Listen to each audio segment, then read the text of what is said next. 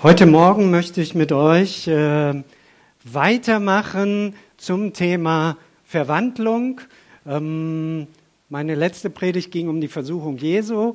Auch da geht es um diese innere Haltung, die Jesus Christus hatte. Und heute Morgen möchte ich äh, weitermachen und mit euch gemeinsam eine Verwandlungsgeschichte betrachten. Wie hat Gott einen Menschen verwandelt? Was berichtet die Bibel uns darüber? Wie geschieht das? Wie wird man verwandelt? Vielleicht hast du dich das schon gefragt äh, und mal gebetet, Herr, verwandle mich. Wir beten ja oft, Herr, verändere mich, verändere dies, verändere das. Und irgendwie, ja, das klappt nicht so recht, zumindest bei mir. Ähm, mit dem Verändern, dann äh, vergisst man das oder man fällt wieder zurück in alte Muster. Aber wie entsteht eine echte Verwandlung von innen heraus, die auch bleibt? So ein echtes Vorher-Nachher-Erlebnis. Kann ein Mensch sich ändern? Ja, ich glaube das. Von ängstlich in mutig, von schüchtern in selbstbewusst, von passiv in aktiv, so von Grund auf Verwandlung.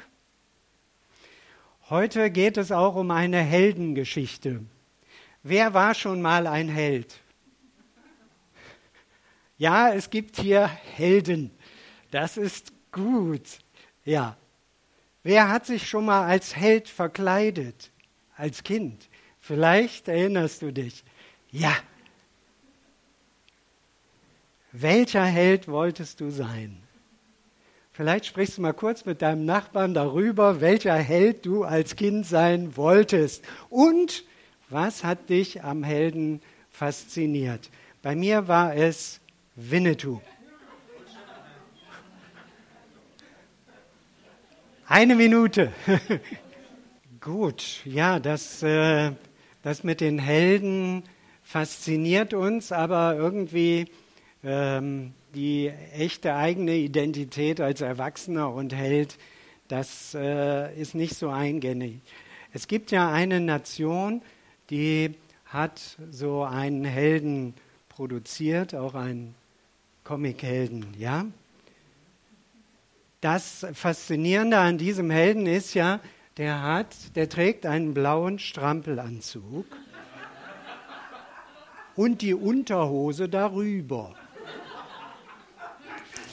Das ist aus psychotherapeutischer Sicht für einen Nationalhelden sehr bedenklich. Ähm, die ganze Welt in diesen Geschichten wird ins Unheil gestürzt und dann braucht es eben Ein das Eingreifen dieses Herrn, der das alles wieder richtet. Ja, aber gut, Helden faszinieren uns. Und vielleicht wünschst du dir auch mal etwas richtig Herausragendes, so eine Heldentat.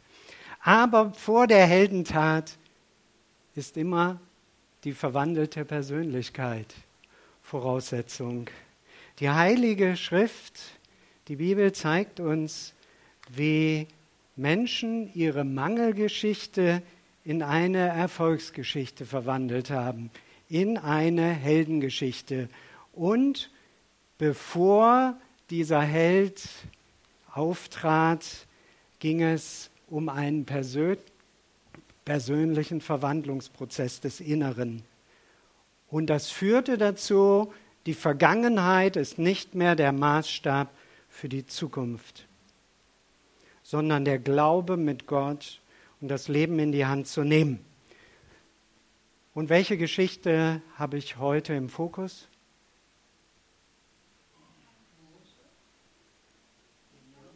Gideon. Jawohl.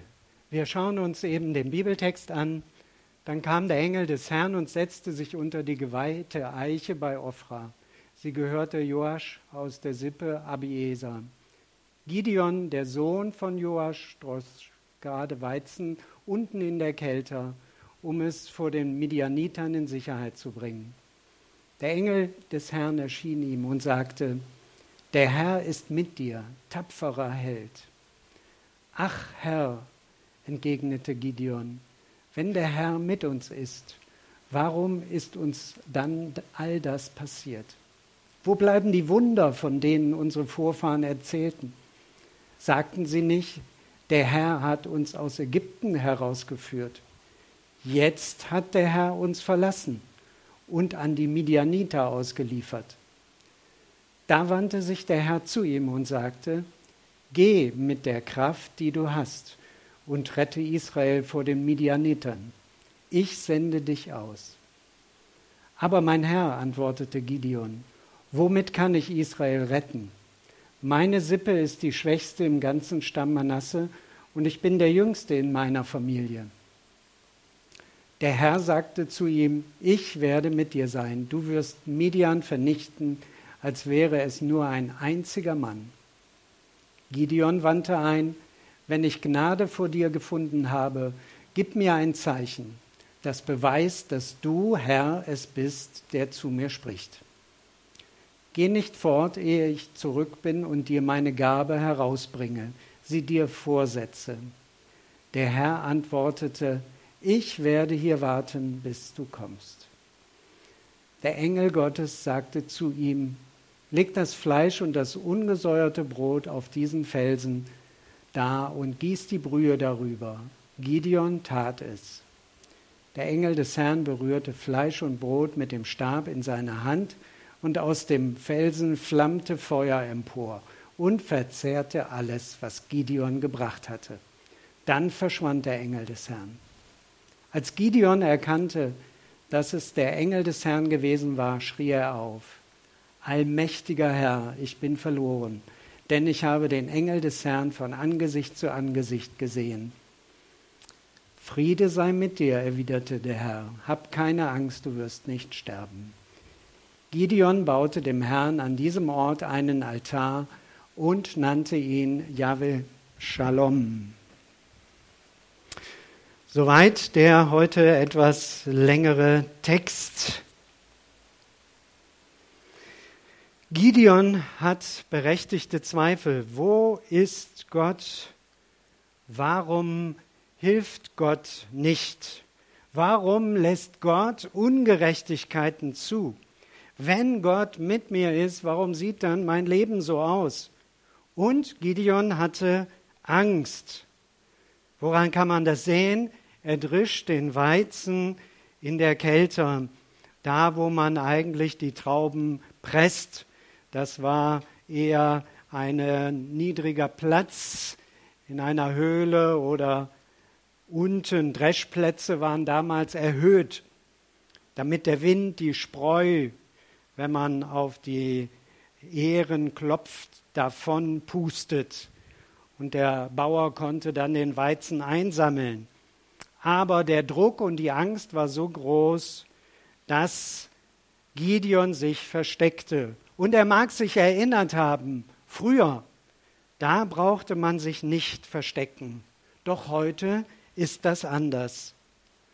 Und so wie Gideon ging es auch den anderen aus seinem Volk. Im ganzen Land war man sich vor den Ernteräubern nicht mehr sicher.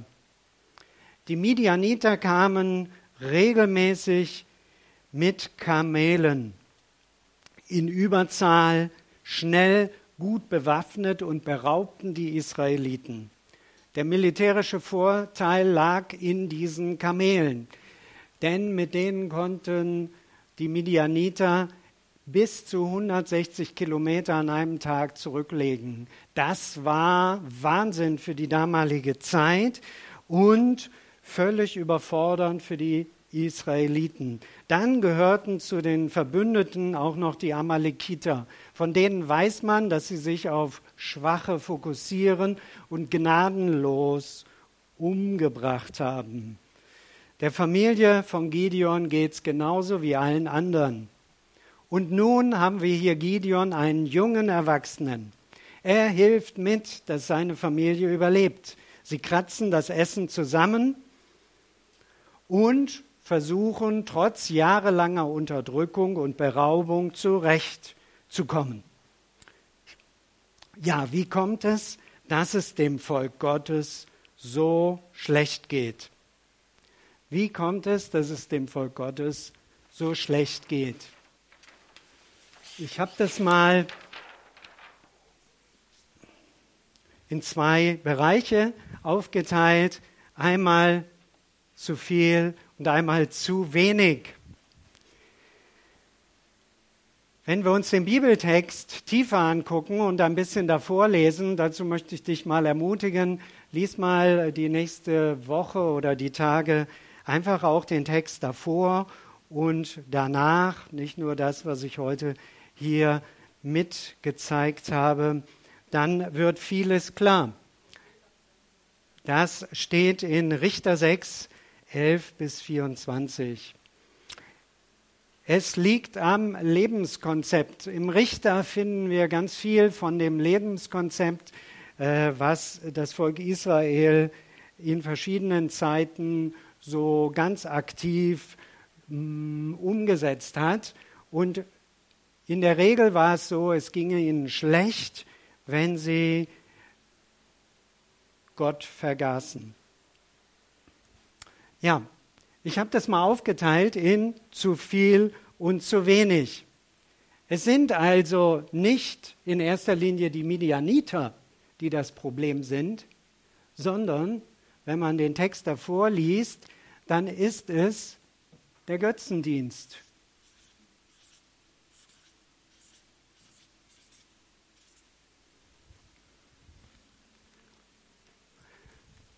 Zu viel Götzen zu wenig Gott.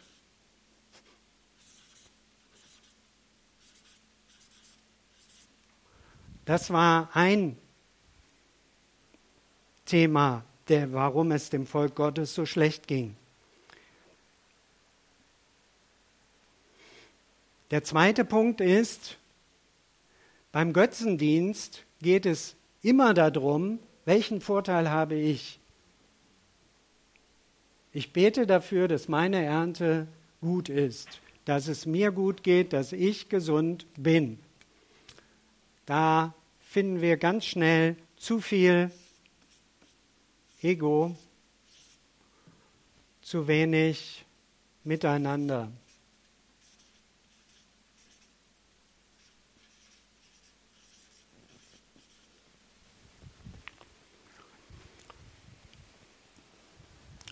Der dritte Bereich ist, was dann entstand, war viel Arbeit,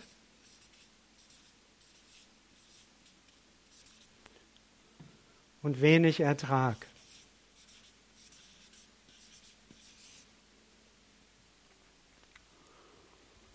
Und das wirkte sich auch auf die Mentalität der Leute an. Die Menschen reagierten wie der Choral der Niederrheiner. Wer kennt den Choral der Niederrheiner? Kennt ihr den Choral der Niederrheiner? Nee, das ist der Kölner. der Choral der Niederrheiner ist, was willst du machen? Also,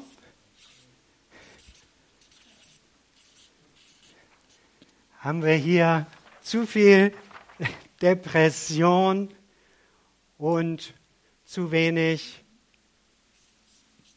aktiv.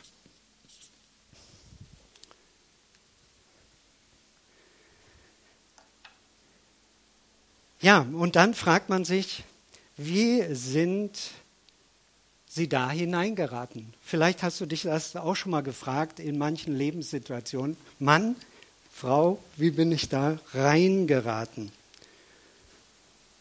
Und Gideon selbst konnte ja eigentlich gar nichts dafür. Es war ja die politische Lage, die Gesellschaft, die Sippe, die Familie, der Vater. Aber die Frage ist, wie kommen wir in Mangel hinein und wie kommen wir wieder raus? Das ganze Szenario, was wir hier vor Augen geführt bekommen, ist offensichtlich aussichtslos. Aussichtslos. Die waren so zugedrückt mit Arbeit, ja. Und vielleicht mag sich auch heute jemand so empfinden. Und dann hör, hören wir von Henny, eine Stunde beten. Wie soll ich das denn auch noch hinkriegen? Ja, gerade wenn man keine Zeit hat, hat schon Luther gesagt, braucht man Zeit mit Gott. Zeit bekommt ja keiner in dem Sinne verordnet, sondern du entscheidest, wie du deine Zeit verbringst. Zeit bekommt man 24 Stunden pro Tag, mehr gibt es nicht und die Zeit für all das, was ich tue, muss ich mir nehmen. Für mich war das Hören auf Gott immer wieder ganz entscheidend, bevor wir umgezogen sind nach Grefrath, bevor wir die Gemeinde begonnen haben und auch jetzt mein Einstieg in, der, in die Gemeindearbeit. Ohne dieses Hören Gottes wäre das nicht zustande gekommen. Das ist ganz entscheidend. Aber schauen wir mal hier hin in den Text. In so einer verfahrenen Situation erscheint ein Engel, ein Bote Gottes, eine göttliche Begegnung. Licht, göttliches Licht erscheint. Und jetzt kommt die Begrüßung. Unglaublich. Hallo, du streitbarer Held. Hallo, du tapfere Frau. Gideon ist irritiert. Wen meint er wohl? Mich doch nicht. Und dann bricht es aus ihm heraus, wie wir im Text sehen können, wie schrecklich alles ist und irgendwie auch noch selbstverschuldet, völlig hoffnungslos.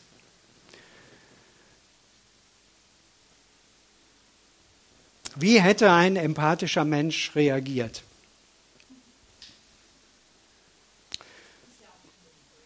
Ist ja auch schlimm. Mein lieber Gideon, das tut mir aber echt leid für dich.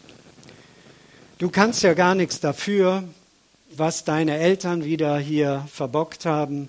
Ja, und man tröstet den Armen mit den Worten, du hast Besseres verdient. Und vielleicht hast du dir das alles auch schon selbst gesagt. Ja?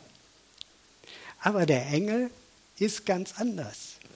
Und so können wir sehen, Gott ist uns fremd. In dem, in dem Punkt überhaupt nicht empathisch. Gott ist fremd und er sagt, nachdem hier die ganze Geschichte, warum es alles so schlecht ist, da sagt der Herr zu ihm in Blau, geh mit der Kraft, die du hast, und rette Israel vor den Midianitern, ich sende dich aus. Ja. Der Engel sagt, geh in der Kraft, die du hast. Das göttliche Leben in uns, in dir, reicht aus, die Feinde des Lebens zu vertreiben. Vielleicht hältst du das fest. Das göttliche Leben in dir reicht aus, alle Feinde deines Lebens zu vertreiben. Das göttliche Leben reicht aus, von dem zu viel und zu wenig das Verhältnis umzudrehen, dass es wieder in die gesunde Balance kommt. Und jetzt, und das fasziniert mich an dieser Geschichte, wie liebevoll Gott mit Gideon umgeht. Denn es ist überhaupt nicht leicht für den Engel, Gideon zu überzeugen. Vielleicht hast du dir schon mal gedacht, wenn bei mir im Zimmer mal ein Engel erscheinen würde, dann würde ich ja logischerweise alles so machen, wie der sagt. Aber wenn du mal hier siehst, der Engel ist erschienen und Gideon ist überhaupt nicht zu überzeugen. Das ist doch eine richtig ehrliche Geschichte über uns Menschen, über unsere Zweifel, Bedenken, Mutlosigkeit und auch Angst, das Leben anzupacken, die Situation aktiv anzugehen. Und dann kommen die ganzen Erklärungen. Lieber Engel, du hast dich geirrt. Ich bin nicht der Richtige. Und dann kommen, schauen wir mal die Gründe. Also zunächst mal sind es meine Gene. Meine Sippe ist die schwächste im ganzen Stamm Manasse und ich auch noch der Jüngste. Also das ist jetzt hier nicht der große Wurf, mit dem du gerade sprichst. Und in der Erbfolge habe ich eh keine Chance. Ja? Also, lieber Engel, du musst dich vertan haben. Ich bin zu schwach. Was kann ich schon? Ich habe nicht studiert und außerdem, wir haben auch weniger Geld als die anderen. Und dann sind die Midianiter auch noch völlig überlegen. Die sind ja viel mehr, das Verhältnis stimmt gar nicht. Dagegen kommt keiner an. 150.000. Und wir, wir sind viel zu wenig. Außerdem gibt es keinen Zusammenhalt in Israel. Hoffnungslos. Und außerdem hat Gott uns hängen gelassen. Was nützen die ganzen Geschichten aus der Vergangenheit? Gott lässt uns hängen. Denn wenn Gott mit uns ist, dann wäre das ja zu sehen. Und die Situation zeigt, dass Gott uns hängen lässt. So die Logik. Und vielleicht finden wir uns in dieser Logik auch schon mal wieder. Was wir hier feststellen ist, der Gideon hat ein ganz kindliches Gottesbild und braucht Reife erwachsen werden. Und jetzt spricht der Engel Worte aus der geistlichen Welt. Und die sind uns Menschen zunächst fremd. Die himmlische Sicht ist ganz anders als unsere. Was sagt denn der Engel? Ich werde mit dir sein. Erstens, du wirst Median vernichten, als wäre es nur ein einziger Mann. Der Engel sagt ihm, du, von der geistlichen Welt her ist das Verhältnis 1 zu 1. Nicht 150.000 zu euch Israeliten. Du hast da eine falsche Zählung in dir. Das Verhältnis ist 1 zu 1. Also die Chancen sind nicht schlecht, nicht 1 zu 100, 1 zu 1.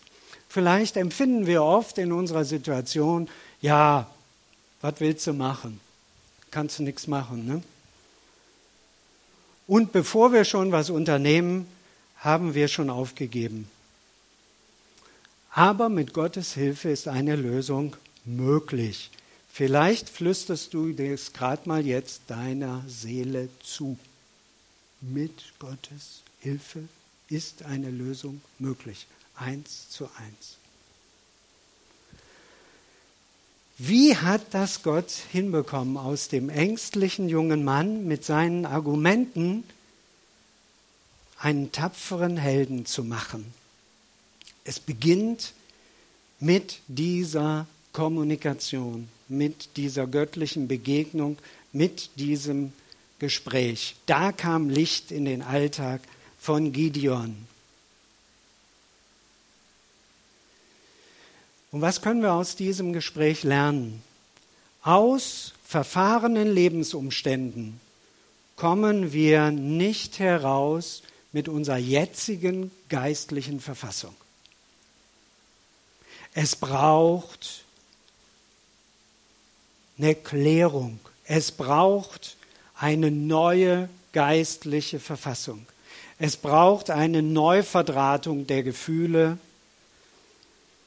und des Glaubens. Es braucht eine Verwandlung des Herzens. Denn wie wir fühlen, so sprechen wir. Nicht wie wir wissen. Wie wir fühlen, so sprechen wir. Außer wir haben eine starke Gotteserfahrung, eine klare Gotteserfahrung, die stärker ist als unsere Gefühlswelt. Und dann wird auch die Sprache anders. Und wir sehen hier, selbst das Auftauchen des Engels reicht nicht.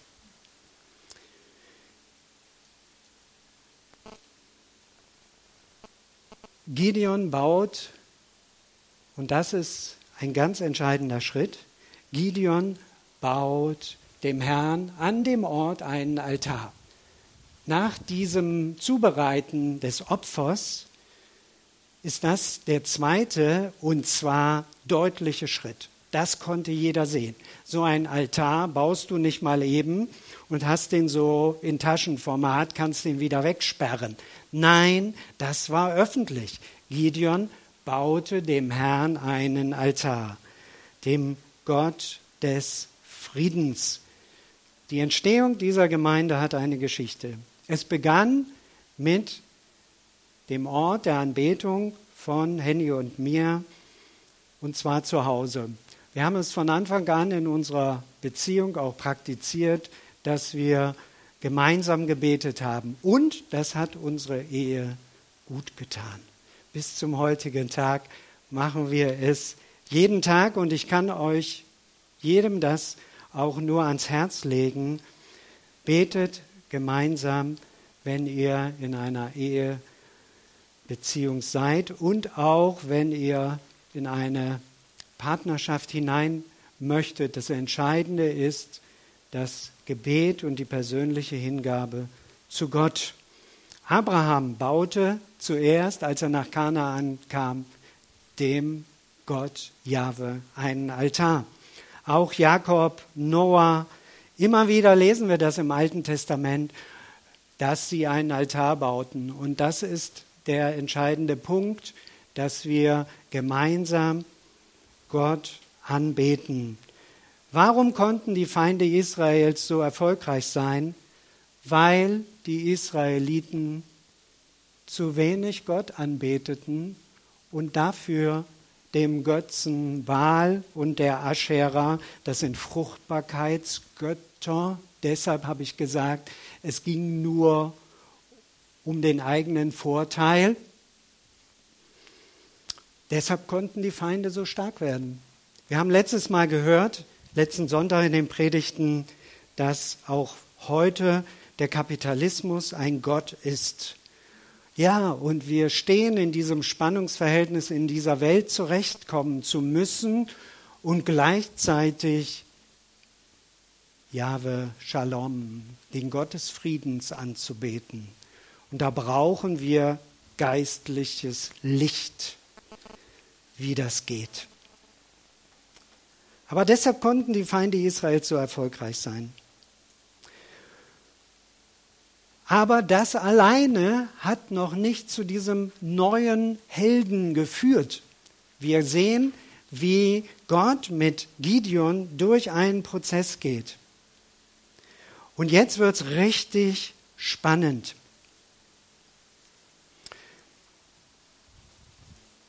Jetzt wird es richtig spannend.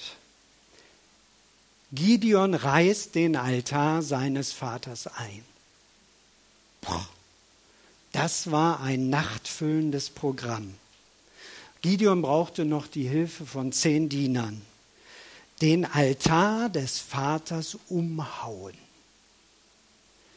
Und vielleicht fragst du dich mal, welcher Altar deiner Familie gibt es? Vielleicht nimmst du dir mal Zeit für Meditation, was für einen Familienaltar gibt es? Der Gideon riss den Altar seines Vaters um und machte mit dem Holzbild der Aschera Kleinholz, legte das auf den Altar, nahm einen Stier von seinem Vater, Stier sind die Symboliken von Kraft, und opferte Jahwe. Wie wird man ein Held? Opfer, den richtigen Gott und dann geht es ans Handeln. Zehn Diener brauchte er. Die Zahl zehn steht für Wiederherstellung der göttlichen Ordnung, für die zehn Gebote und auch für den unsichtbaren Gott. Gideon merkte, es gibt mehr als das, was ich sehe. Ja, hier sehe ich den Altar vom Baal und da ist dieses Standbild der Aschera, all diese Fruchtbarkeits, die kapitalistischen Symbole, ja? Ja, die hat er geopfert, klein gemacht. So verwandelt Gott Menschen. Unglaublich. Und vielleicht merkst du diese Kommunikation mit dem Engel, diese Klärung der inneren Gefühle, dieses Zustandekommen eines neuen Menschen. Das gilt natürlich auch für Frauen. Das ist jetzt hier kein, keine Männergeschichte, sondern auch eine Frauengeschichte, eine Geschichte für uns Menschen, wie der Verwandlungsprozess Gottes ist. Ja, und logisch, sofort am nächsten Morgen, die Nachbarschaft kriegt es mit und sagt, ja, da bringen wir doch den Gideon mal um. Und jetzt wird sein Vater ganz klug und sagt, wenn Baal wirklich Gott ist, dann soll er sich doch selbst verteidigen. Lass doch mal den Baal real werden. Und damit war die Berufung von Gideon klar. Er wurde natürlich nicht getötet. Aber schauen wir noch mal hin. Was wird in unseren Familien angebetet, im Freundeskreis, in der Firma? Und das hat einen Einfluss auf uns. Und diese Altäre gilt es einzureißen, uns davon zu befreien und Jahwe, den Gott der Liebe, den Gott der Wahrheit und den Gott des Lebens anzubeten. All das zu tun, was Leben und Zukunft bringt und nicht auf Kosten anderer sein Geschäft zu machen. Denn das war üblich im Baalskult. Und was wir hier noch sehen ist, Gott verändert nicht das System Israel, sondern er begegnet einem Menschen. Wie verändert man ein Land?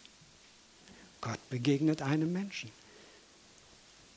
Hier sind etliche Menschen. Gott möchte dir begegnen.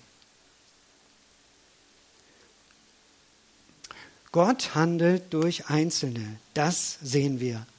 Und jetzt wird uns, wenn wir weiter in der Geschichte lesen, ganz schnell vor Augen geführt, Gideon wurde nicht arrogant. Na, ich hatte jetzt hier eine Engelbegegnung, ich muss euch mal was erzählen, ja, und so. Der sagt, lieber Gott, ohne dich gehe ich gar nicht.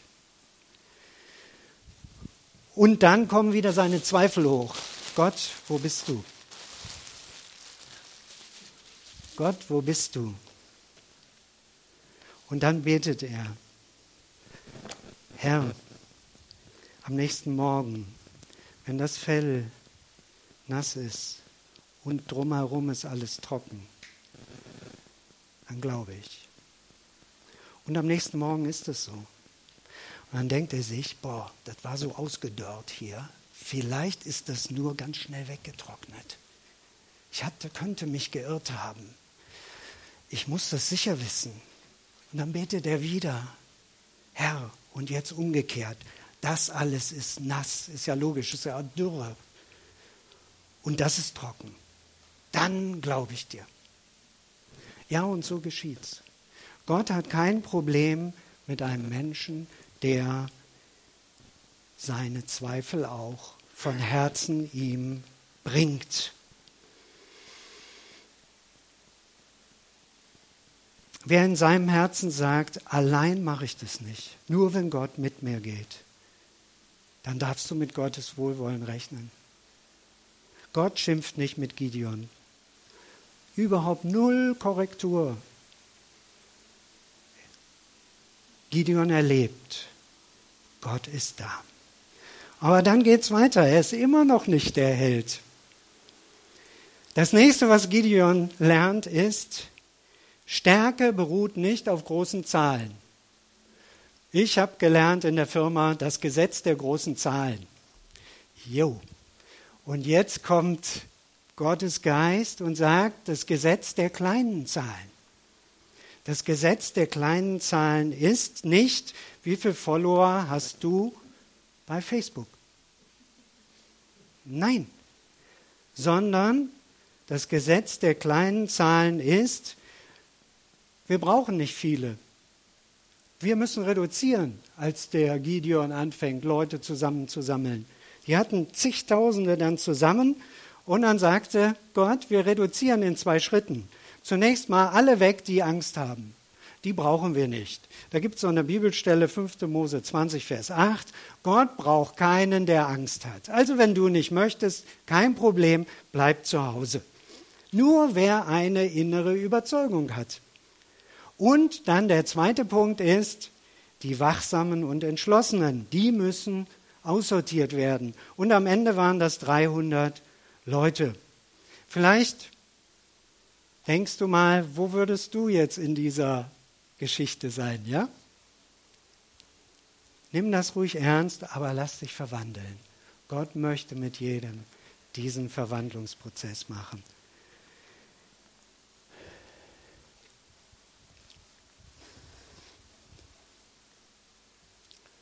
Und dann kommen wir zum letzten Zeichen, einem Traum. Gott gibt Gideon die Anweisung, geh runter zum Lager der Feinde. Er nimmt seinen Diener mit und sie kommen gerade, natürlich im Dunkeln, an einem Zelt vorbei, als ein Mann seinem Freund einen Traum erzählt. Gott arrangiert einen Zeitpunkt, sodass Gideon den Traum hören konnte, nämlich wie ein kleines Brötchen vom Berg runterrollt und das ganze Lager der Midianiter durcheinander wirbelt und in ein Chaos versetzt. Das ist der Traum. Jetzt halten wir mal gerade inne. Gideon hätte das ja auch selbst träumen können.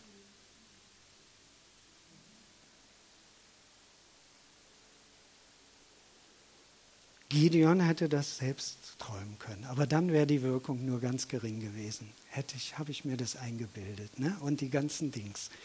Und Gott arbeitet hier ganz ermutigend, wie verwandelt sich ein Mensch durch persönliche Gotteserfahrung.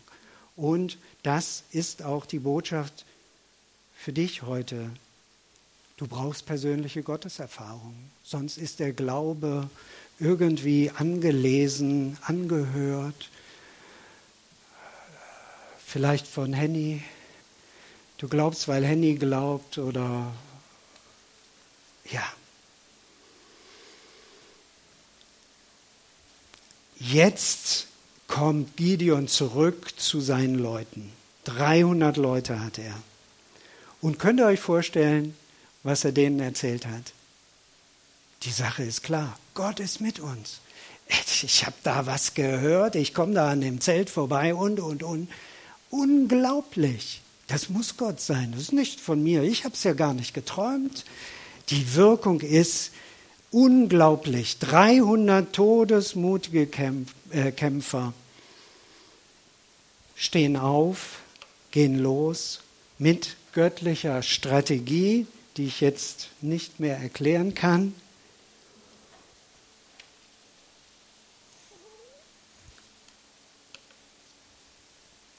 Und wir machen gerade einen Schnitt. Vielleicht fragst du dich nochmal, wo wärst du in der Geschichte? Oder wo bist du in dem Prozess mit Gott? Aber welche Verwandlungsgeschichte möchte Gott mit dir beginnen? Hör mal hin auf den Geist. Vielleicht bist du irgendwo stecken geblieben. Und dann gilt es, sich neu auf den Weg zu machen und zuerst ein paar Dinge zu richten. Wo ist aufzuräumen? Gesunder Selbstwert, erwachsener Gottesglaube, weg von der Kindheit, sondern mit Gott in eine enge Beziehung zu kommen. Vielleicht musst du auch einen Altar aufbauen oder vielleicht sind auch Dinge einzureißen. Lügengebäude, irgendwelche Situationen oder Teilhabe, wo du mit dran beteiligt bist an Systemen, die nicht von Gottes Geist sind. Welche Begegnungen möchte Gott dir noch geben? Mit ihm oder auch mit Menschen, damit du wegkommst von Fremdherrschaft und deine Berufung erfüllen kannst. Gott will uns verwandeln. und auch hier am Niederrhein Befreiungsgeschichten geben für unsere Familien, für Nachbarschaften, für diese Gegend. Befreiungsgeschichten. Ja, wen ruft Gott heute aufzustehen? Sich verwandeln zu lassen. Wo sagst du, ja,